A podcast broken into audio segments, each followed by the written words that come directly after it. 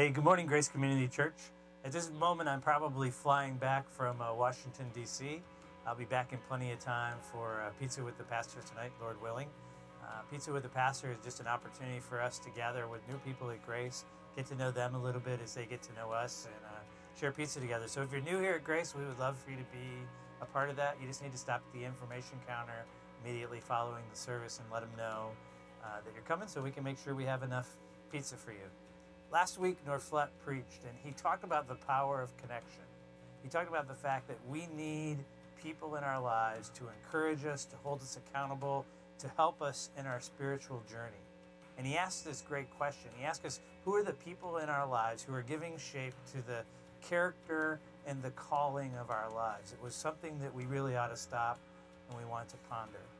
I want to encourage you to jump in, to get connected here at Grace. There's a kiosk in the back uh, after the service that you can go to and talk about being connected in a small group, or maybe you even feel led to lead a small group. We need small group leaders, but we would love for you to, to go back there and let them know, and I would love for you to be uh, connected here at Grace.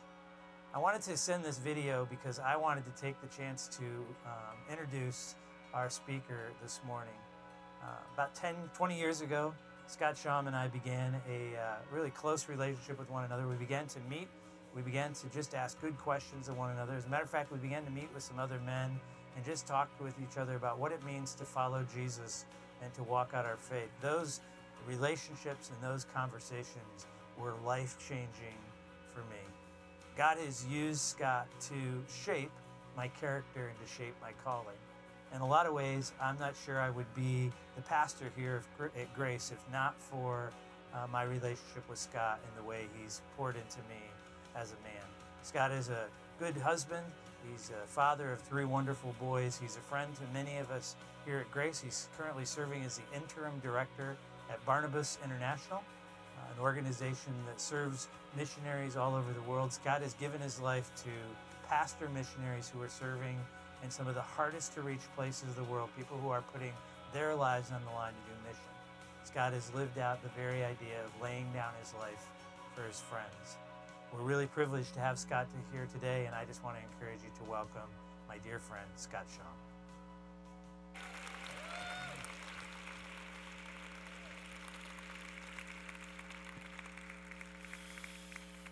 Good morning. Great to be with you.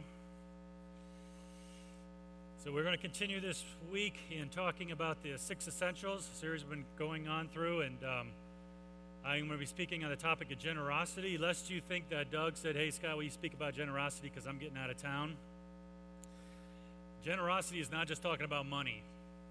Oftentimes, when we think about generosity, we just go to, okay, kind of hear the pump talk about got to get more money, got to get more time, got to get more of this, got to get more of that. And talking about uh, equating the topic of generosity with just giving money would be like saying that God seeing us in our dilemma as mankind at a distance, looking at us, kind of pondering that, say, Oh, I know what I'll do. He pulled out his checkbook and he said, Oh, no, let's make it out to mankind. Oh, that about about do it. Sign to God, and there, that'll take care of it. That's not how God relates to us, is it? No, He comes to us. He, he, he dwells amongst us. He gives Himself to us. We're going to see this topic of generosity really isn't just about giving stuff, though, of course, that's an expression of it. This has to do with who our God is. And like everything else in our life, this is a relational topic. And so earlier this, this morning, we talked about let us experience the glory of your goodness. We are literally going to look at that very subject throughout the pass- uh, passages we're going to look at this morning. If you would turn with me to John chapter 2, Gospel of John chapter 2, I'd love for you to read this story with me. Uh, Matthew, Mark, Luke, and John. This is the fourth book in the New Testament. We're going to read a very familiar story about the uh, wedding in Cana. And we're going to gl- get a glimpse uh, at what this concept of generosity is from a totally different perspective than maybe we normally address the subject. So join me in John chapter 2.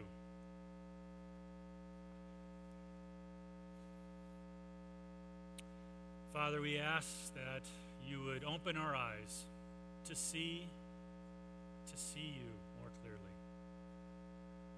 The very words we just sung, they are the cries of our hearts. You have put them in us. We reflect it back to you, Father. We desire to see you. Show us how this, this topic of generosity is very much the reality of how you give yourself to us. We receive that in the name of Christ. Amen. John chapter 2, verse 1. Let's pick up the story here that John gives to us. He says, On the third day, there was a wedding at Cana in, Gal- Cana in Galilee. The mother of Jesus was there. Jesus also was invited to the wedding with his disciples. And when the wine ran out, the mother of Jesus said to him, that is, said to Jesus, They have no wine. And Jesus said to her, Woman, what does this have to do with me? My hour has not yet come. His mother said to the servants, Do whatever he tells you. Now, there was there six stone water jars for the Jewish rites of purification, each holding 20 or 30 gallons. These were big clay jars. Verse 7 Jesus said to the servants, Fill the jars with water, and they filled them up to the brim. And he said to them, Now draw some out and take it to the master of the feast. So they took it. When the master of the feast tasted the water, now become wine, and did not know where it came from, though the servants who had drawn the water knew, the master of the feast called the bridegroom and said to him, Everyone serves the good wine first, and when people have drunk freely, then the poor lousy wine comes out. But you have kept the good wine until now. And then John throws this comment in here at the end. He says, The first this was the first of his signs Jesus did at Cana in Galilee and manifested his glory, and his disciples believed in him. So when it says that Jesus manifested, or he displayed his glory, what did the guys see? That the moment that the water turned to wine, did, his, did Jesus' face just start glowing gold? Ooh, did a, did a halo pop over his head? Well, what did they see? Were they just impressed with the power? They saw the water go in, they saw the wine come out. That's impressive. I don't think this has anything to do with power whatsoever at all. So many years when I read this text, that was just what I assumed as they saw the power of Jesus displayed in this, this amazing miracle here. But when we read the Gospel of John, glory never refers to power.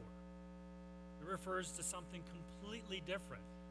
We're going to wrestle through some different passages here to get a glimpse of exactly what it was the apostles found themselves interacting with, getting a taste of what it is that Jesus is doing in their midst. But to, to get us started there, we're going to do a little bit of math here because six jars of 100 uh, or 20 or 30 gallons, I just I don't know what that how that works out. I mean, what if we had six jars? If we had six jars and they were 20 gallons each, We'll go with uh, we'll go with the um, smaller amount. There are 20 gallons each. Now it's 120 gallons. Well, how much is 120 gallons? Is that like a bathtub? Is that uh, like a hot tub? I'm having a hard time grasping this.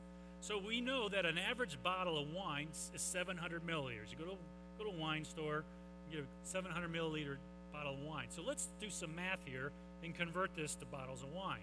So we know that one gallon of anything, water, wine, whatever, equals 375, 3,785 milliliters. Now, the reason I know this is because when I was a little kid and we were doing metric conversion stuff in my classroom, I was such a brilliant student, I learned all this stuff.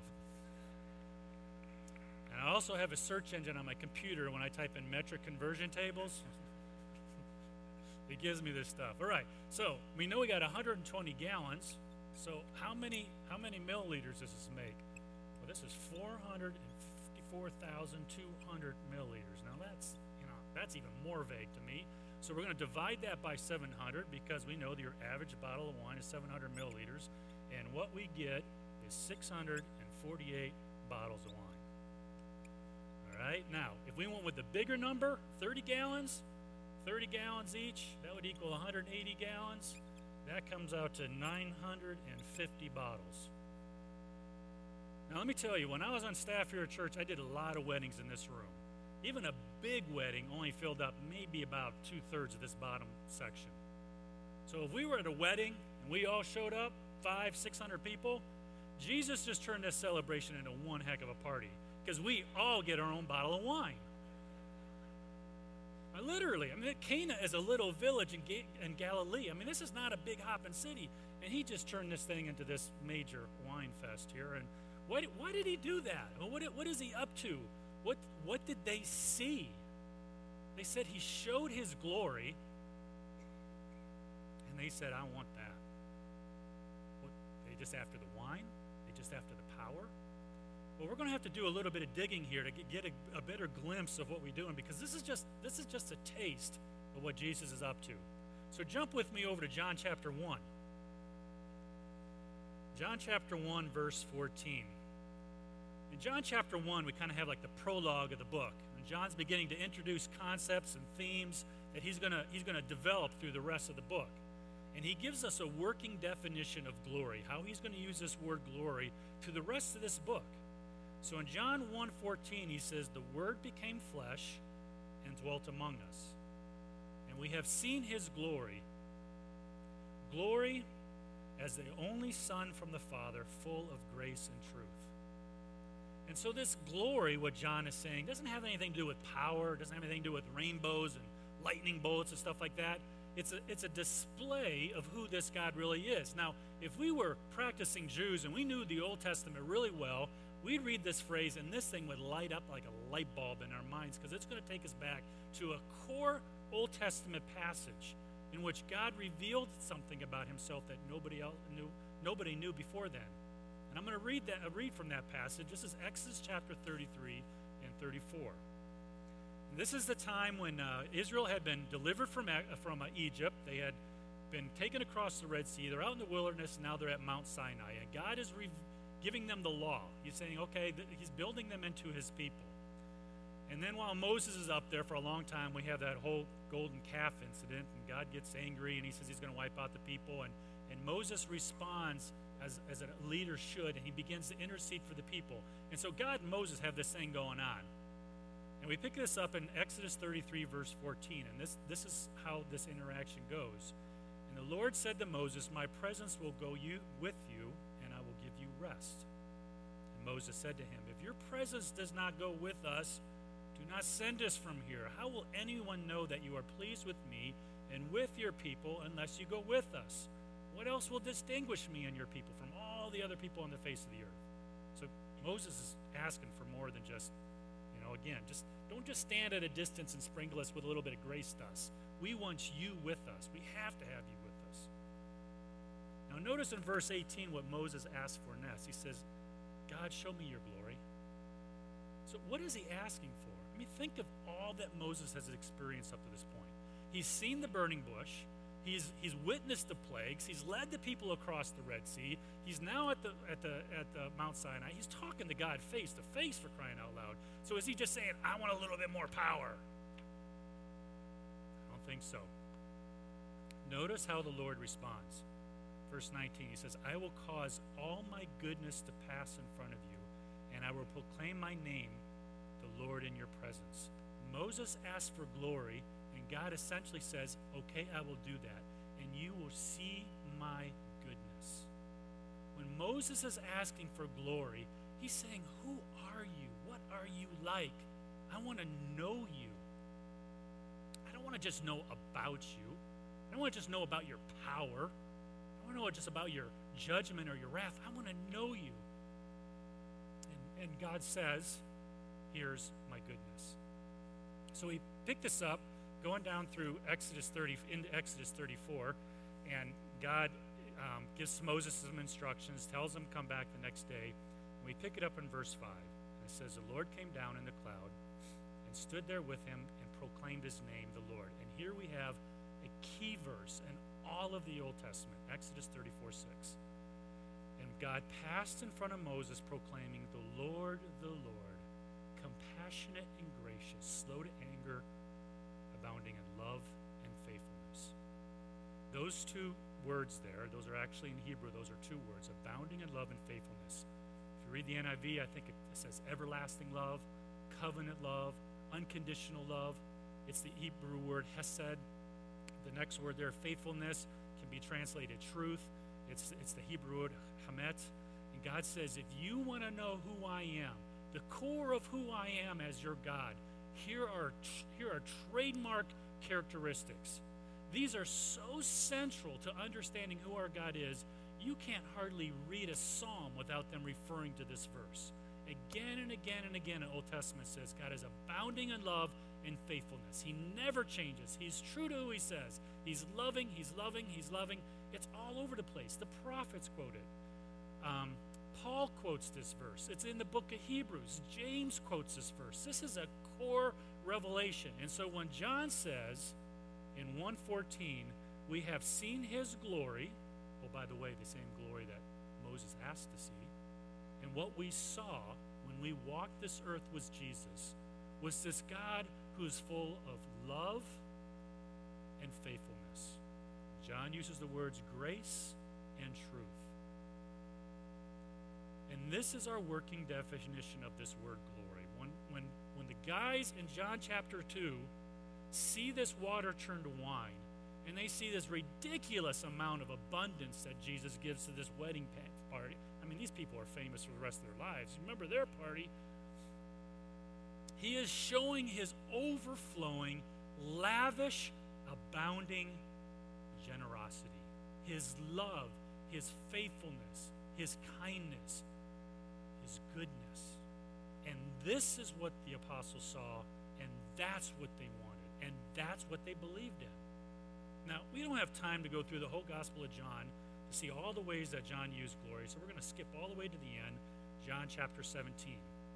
And this is the chapter in John chapter 17 where we have the long prayer of Jesus on the night he was crucified.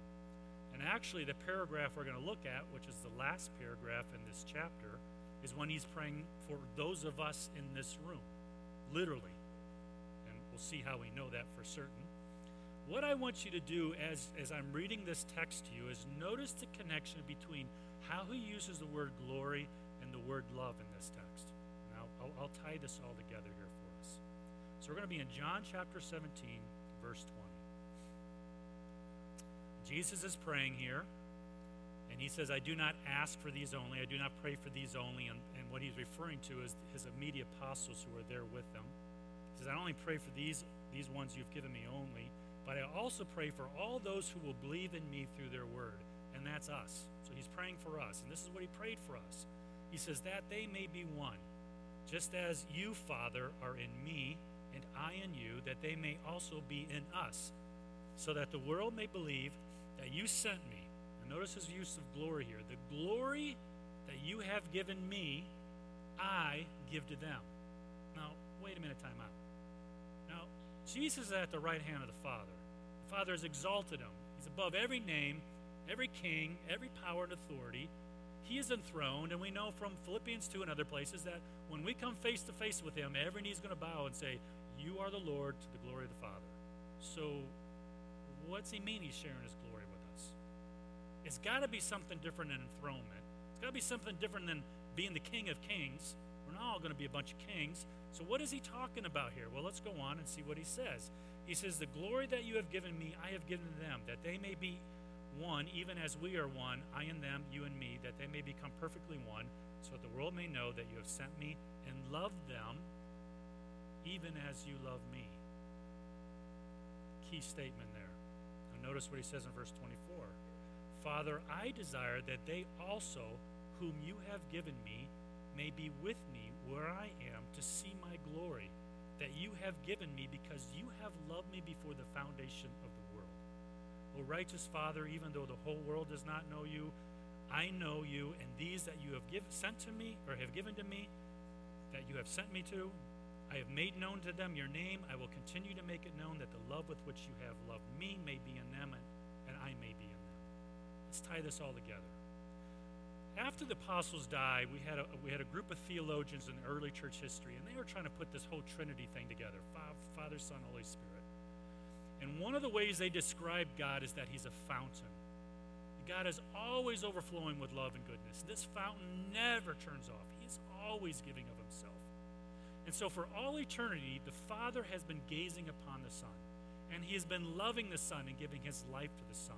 And for all eternity, the Son has returned the gaze of the Father and he's been receiving the love and, and, the life of the Father. So, like right here, he just says, Because you have been loving me before the foundation of the world, before there was ever creation, before he was Lord over anything, the Father and Son were living in this loving relationship, and the Holy Spirit was binding them together. And the, and the earlier theologians said this is the glory of God, is their loving relationship.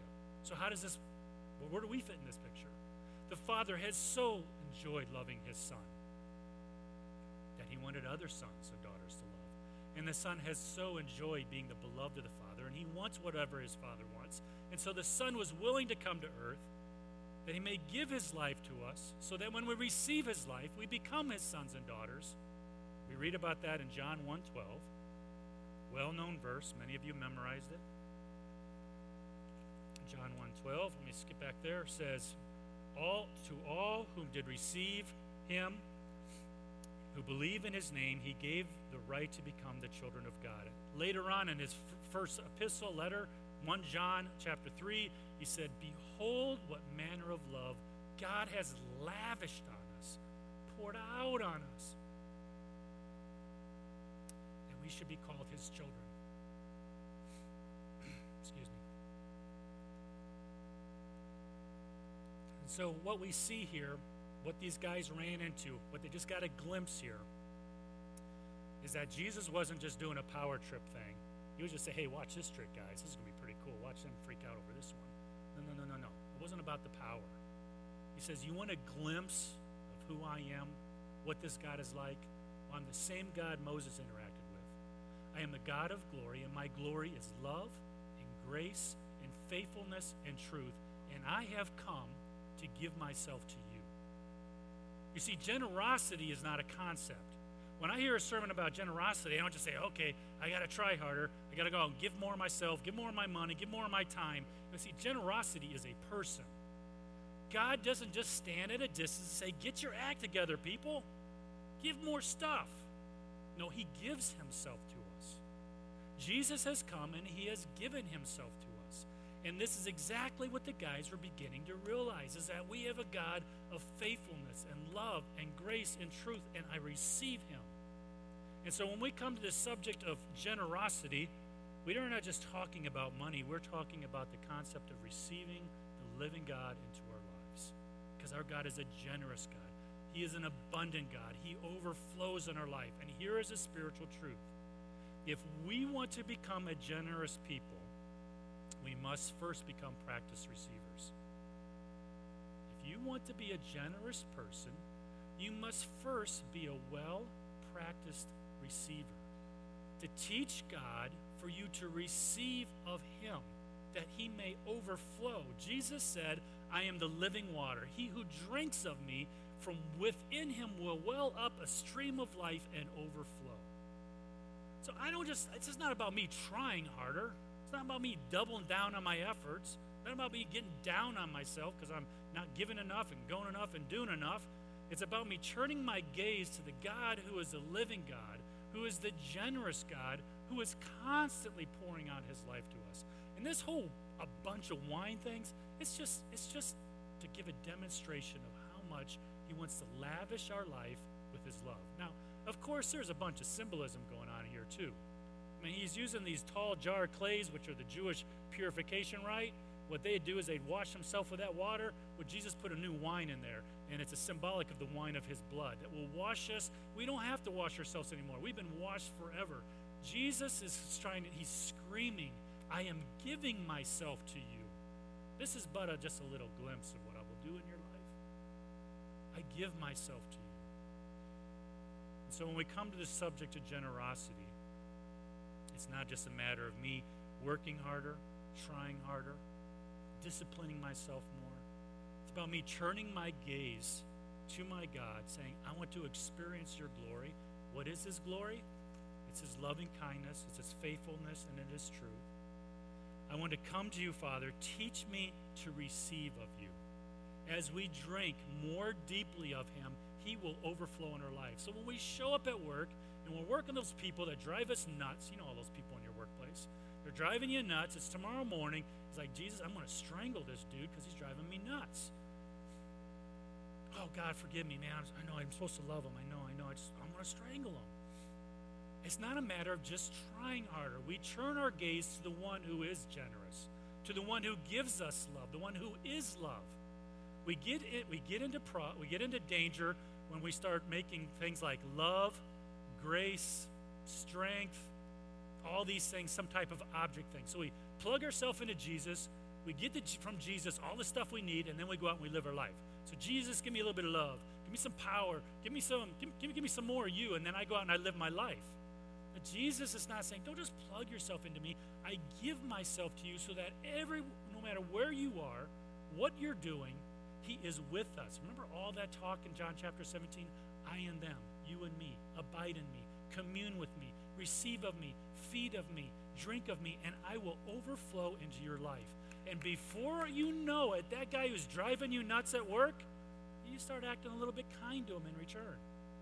It's not because you've just tried harder, you've read another book, you've done another love seminar or whatever. You are receiving the one who is generous. You are receiving the living God. So when I'm writing my 10% check and dropping in the offering, that's just a simple faith expression, just a simple act of obedience. It's just it's just a little smidge of all that God's pouring into my life.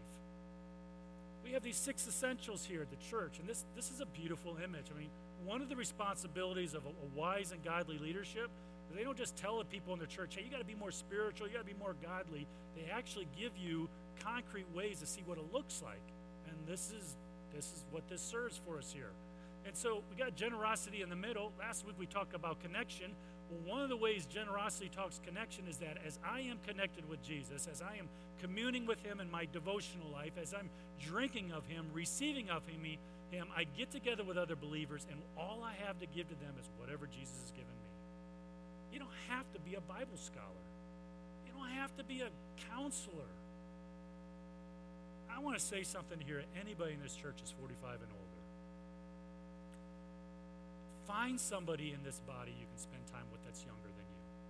A, a, a, student, a college student, another younger mom or dad or single person.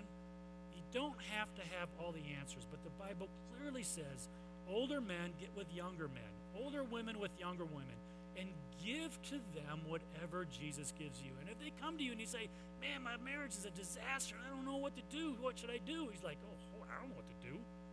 You don't need to have answers. You sit with them and you listen to them and you reach across and you grab their hand and say, I'm so sorry. Can I pray with you? I don't know what to do. Let's see what Jesus was going to show us. Connect with one another. Give your life to one another. Service. We're going to have a big service. We're going to have a big next weekend. There's going to be opportunity to think about ways you can serve other people in the church. That's just a simple handing out bulletins, hanging with the kids, the youth ministries, whatever you're doing. It's just simple ways of manifesting, manifesting the fact that God has poured himself into us and he invites us to overflow into other lives. So, this is what I like to do just to, to kind of wrap up our time together this morning. You can stand, you can sit, you can kneel, you raise your hands, do whatever you want to do. But I want you to think about the songs we sang earlier this morning.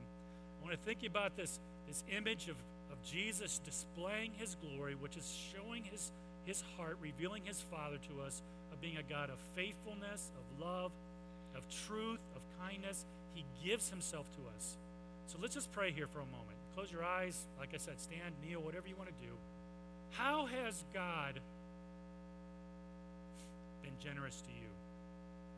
How have you experienced his generosity in your life? Just, just spend some time talking to him about that. How has he poured his spirit out in your life? How has he demonstrated his love, his forgiveness, his, his loving kindness to you?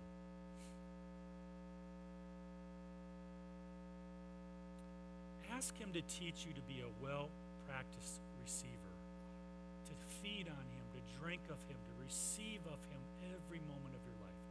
Ask him to teach you how to do that. We, he doesn't leave us on our own to figure that out. He will teach us, He will show us.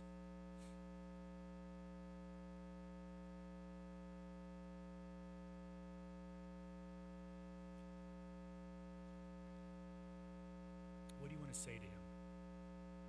Just pour your heart out to him. You find yourself in situations where, man, life doesn't feel very generous with you. You're struggling your job or your marriage or your finances or your kids or alone or whatever it is you're struggling with. He knows that.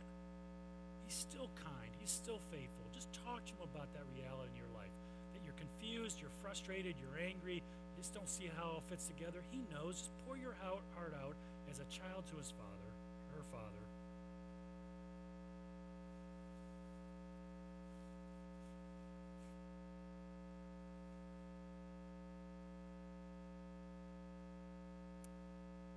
Now I want, I want you to ponder for a second in what ways has he been inviting you to take all that he has poured into your life and to share that with others? Even in the most simple of ways kind words, a hug.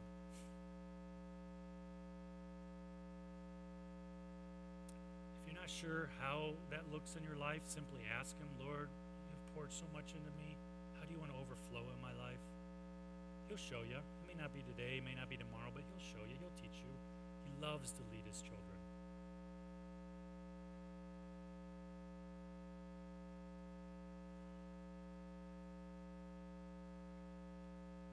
We're not going to sing a song here this morning to close. We're just going to we're just going to pray together. I'm going to send you out. So if you want to stand, please, I'd like to bless you all.